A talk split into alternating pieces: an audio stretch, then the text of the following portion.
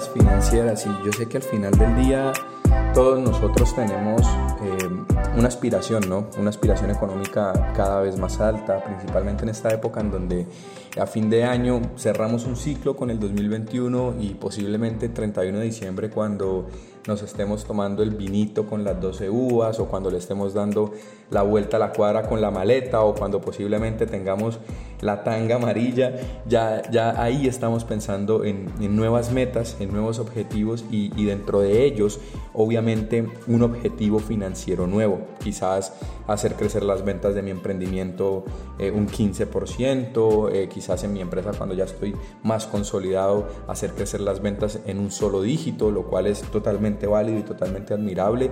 Eh, quizás a título empleado, ¿cierto? O colaborador de una empresa, buscar eh, tener independencia económica o crear otra fuente de ingresos o hacer algo nuevo para poder tener, no sé, un millón, dos millones, tres millones de pesos más al final del mes o quizás si estamos ya buscando una independencia, una libertad financiera, buscar algún mecanismo, herramienta que requiera menos tiempo de nosotros. Digamos que todo esto o cualquier añoranza o cualquier nueva meta financiera para el 2022 es totalmente válida. Totalmente válida, eh, yo sé que lo mereces, yo sé que quieres ir por más, yo sé que en este preciso momento de tu vida, eso que anhelas es totalmente alcanzable. Yo siempre tengo presente y llevo en mi corazón y me gusta cerrar los ojos un par de segundos al día y un par de minutos al día para ser consciente una frase que compartió mi madre hace muchísimos años y estando en vida la sigue compartiendo conmigo y la sigo llevando en mi corazón y es la siguiente. Si tú tienes un deseo en tu corazón, si tú tienes un deseo en tu mente, si hay algo que anhelas y, te hace hervir el cuerpo, te hace sentir esa emoción, ya es tuyo. Eso ya es tuyo y estoy muy seguro que Dios pone un deseo en tu corazón, un deseo en tu mente, porque Él ya sabe que tú puedes llegar a alcanzarlo.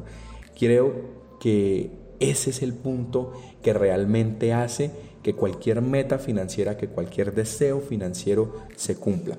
¿Por qué te lo comparto desde esa perspectiva? Porque de una u otra manera, en este preciso instante de tu vida, cualquier cosa que desees es alcanzable. Sin embargo, hay una sombra o una vocecita interior o un miedo o una inseguridad o como quiera que lo llames, pero yo le, yo le pongo normalmente un nombre y tiendo a llamarlo nerdito. Yo me imagino un nerdito, a, una persona, un duendecito chiquitico, gordito, gafufito, con barbita, algo bien, bien cómico, bien chistoso.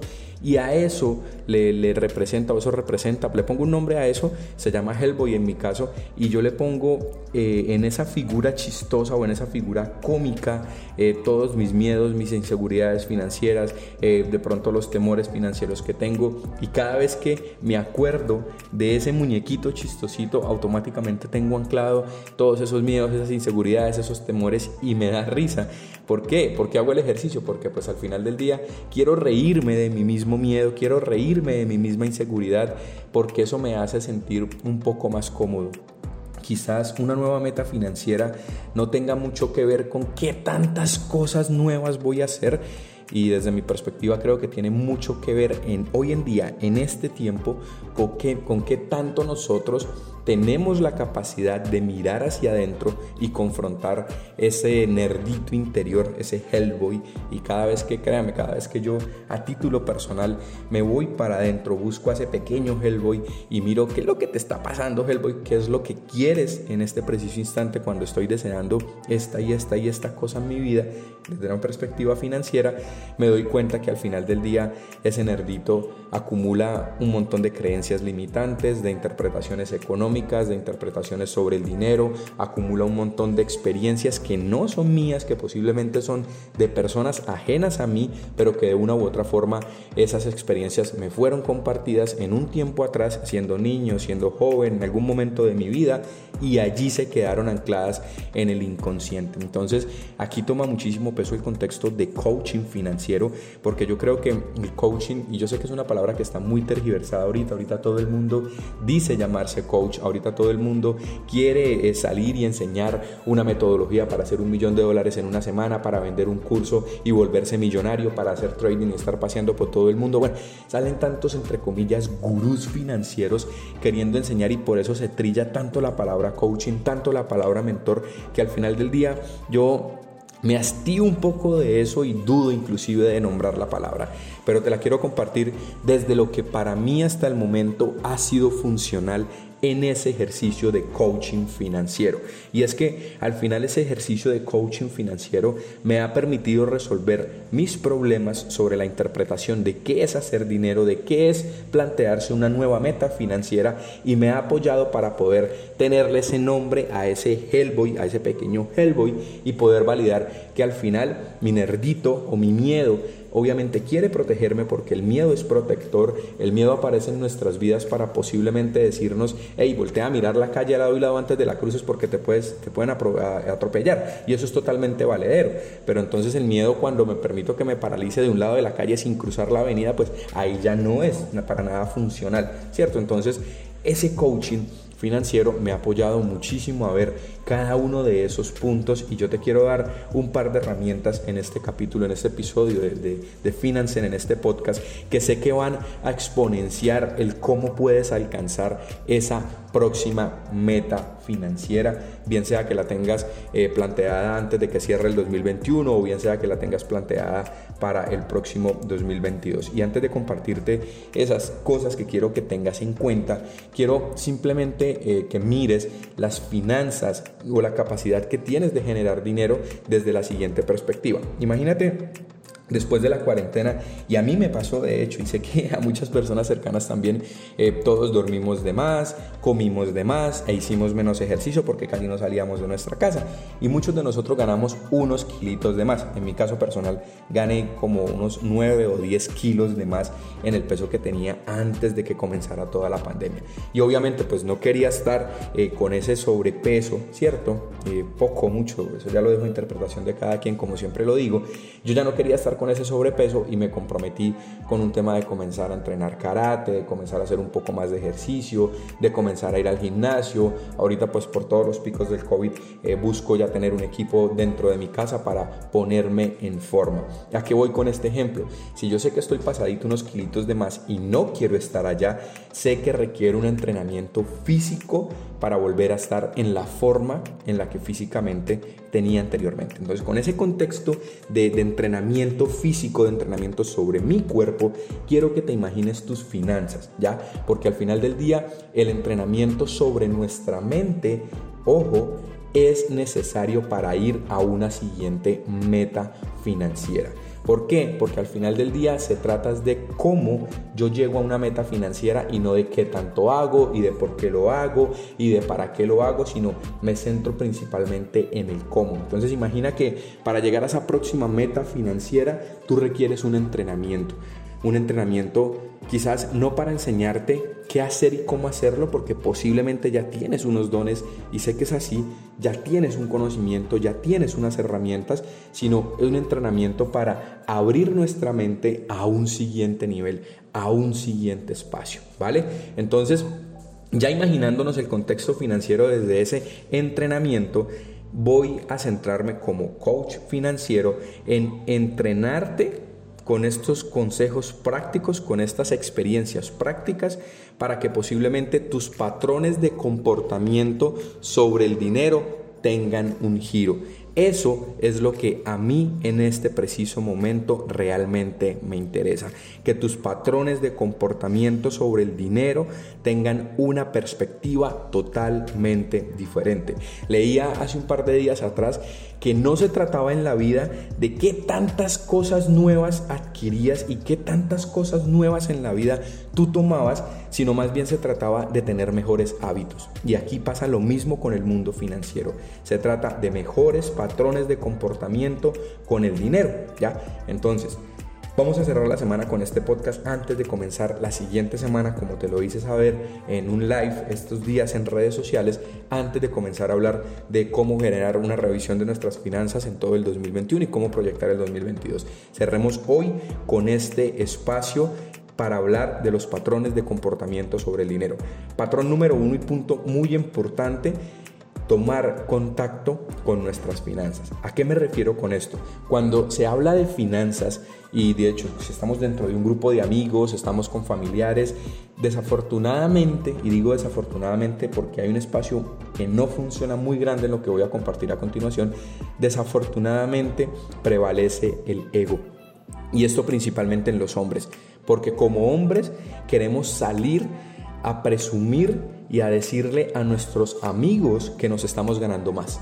¿Ya? Entonces ahí hay una interpretación, una emocionalidad que no es tan funcional porque pues obviamente nos está abriendo en un, no nos estamos abriendo en una total apertura a hablar sanamente de finanzas. Entonces algo que te voy a recomendar y, y quiero que hagas y tengas muy presente es tomar contacto con tu dinero desde una forma muy honesta contigo mismo, haciendo una validación de tu situación económica actual, pero a un nivel de detalle máximo en cada punto, en lo más concreto, para que al final pues recuperes información, recopiles y recuperes información de tus ingresos, de tus gastos e inclusive de tu patrimonio, de tus activos. Y si quieres ir un poco más profundo, lo cual amaría demasiado, Ve a validar y haz una lista de tus hábitos financieros. Más adelante hago un live hablando de hábitos financieros para quizás centrar un poco más esta idea, pero hábitos financieros es algo muy, muy, muy interesante porque desde ahí se construye todo lo que nosotros querramos hacer.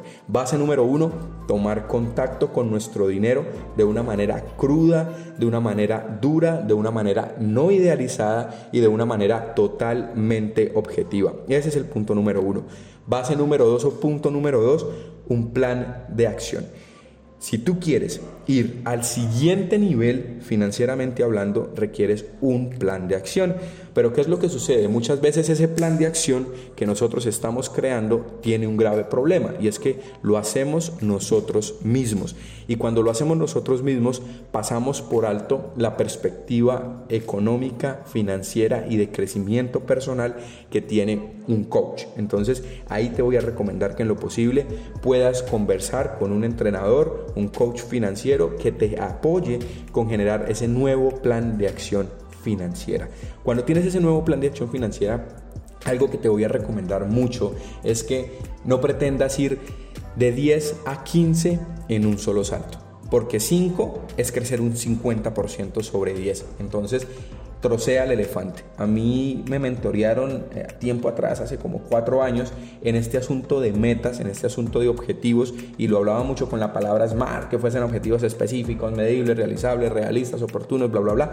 Todo eso está supremamente bien. Eso no me quedó. Lo que sí me quedó fue trocea el elefante. ¿Y qué me querían compartir en su momento con trocea el elefante?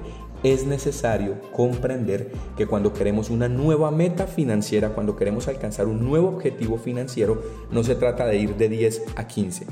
Así creamos que podamos, ojo con la interpretación, desde la arrogancia para lograr ese objetivo, desde el ego para lograr ese objetivo y desde el sobrevalorarse para lograr ese objetivo. Porque puede ser que te tome muchísimo menos tiempo del que esperas esos 5, ir de 10 a 15 pero ese no es el objetivo que desde mi perspectiva personal todos debemos perseguir. Ya no se trata de hacer los cinco rápidos, sino se trata de qué tan consistentes podemos ser generando esos cinco de diferencia. Ahí es en donde realmente está el trabajo. Entonces, para mí, ese plan de acción, esas nuevas metas, esos nuevos objetivos deben ir con esa frasecita de trocea el elefante. ¿Por qué digo trocea el elefante? Imagina que de repente estás en una isla remota y lo único que tienes enfrente es un elefante para comer. Tú no puedes comerte el elefante de un solo bocado e inclusive no puedes comerte la pierna del elefante de un solo bocado. Requieres trozarlo, trocearlo, requieres partirlo, requieres tomar un cuchillo, una navaja, un machete, lo que sea y empezar a trocear ese elefante pedacito por pedacito para poder comerlo. De esa misma manera sucede con las metas, de esa misma manera sucede con los planes de acción. Entonces genera un plan de acción que vaya paso por paso, pero desde mi perspectiva, que vaya primero de 10 a 11, de 11 a 12, de 12 a 13 y medio, de 13 y medio a 15, de 15 a 17. Vayan haciéndolo gradualmente porque vuelvo y digo, requieres mejores hábitos financieros, requieres mejor disciplina y requieres en este preciso momento mejores patrones de comportamiento sobre el dinero. Tercer base fundamental, implicación. Requieres una postura activa, requieres actitud, requieres acción masiva, porque al final del día vas a fracasar. Y perdona que te lo diga de una manera así tan cruda, tan, tan directa, tan confrontativa quizás, pero todos vamos a fracasar en algún momento. La idea de negocio que queremos que se nos dé no va a salir en algún momento si hacemos trading. El plan de gestión de capital que queremos no va a salir en algún momento. Nada de eso va a funcionar. La pregunta aquí es, ¿cómo vas a interpretar eso cuando no te funcione? Ahí es en donde hay un aprendizaje de muchísimo peso y ahí es en donde nosotros debemos sentarnos a revisar qué es lo que está pasando con esa interpretación, y lo pongo entre comillas, de fracaso. Requieres una postura activa, acción masiva, actitud dentro de esa acción masiva para que el perseguir esa meta sea el objetivo y no flaquees o no te quedes en medio del camino cuando posiblemente el paso uno de 10 pasos que tienes para llegar a esa meta no te salga. Requieres actitud, requieres acción masiva, requieres, como ya lo he dicho, ir un poco más allá de esos límites que siempre te has impuesto, de esa linecita, de esa cajita en donde siempre has estado metido y entender que posiblemente, no digo que siempre, pero a primer momento las cosas no van a salir bien, o a segundo, o a tercero, o a cuarto momento, en algún momento sí saldrán. Requieres coherencia, estar empoderado, actitud masiva y con eso cierro este podcast. Tres bases fundamentales para los nuevos objetivos, implicación, plan financiero y tomar contacto con tus finanzas. Y sé que puedes ir por cualquier objetivo financiero que te quieras plantear. Yo ya sé que puedes hacerlo y ya bendigo ese momento en donde estás palpando o en donde estás en esa experiencia que te hace entender que sí lo lograste. Pero solamente quiero decirte que por favor tengas mucho cuidado de estar presente en ese espacio con el corazón vacío, porque no se trata de llegar simplemente sin gozarse el proceso y sin realmente crecer. Te amo, te aprecio, te honro logrando todas esas metas, sé que puedes hacerlo y tú ya sabes que a un par de clics me encuentras y estoy volcado totalmente a tu servicio.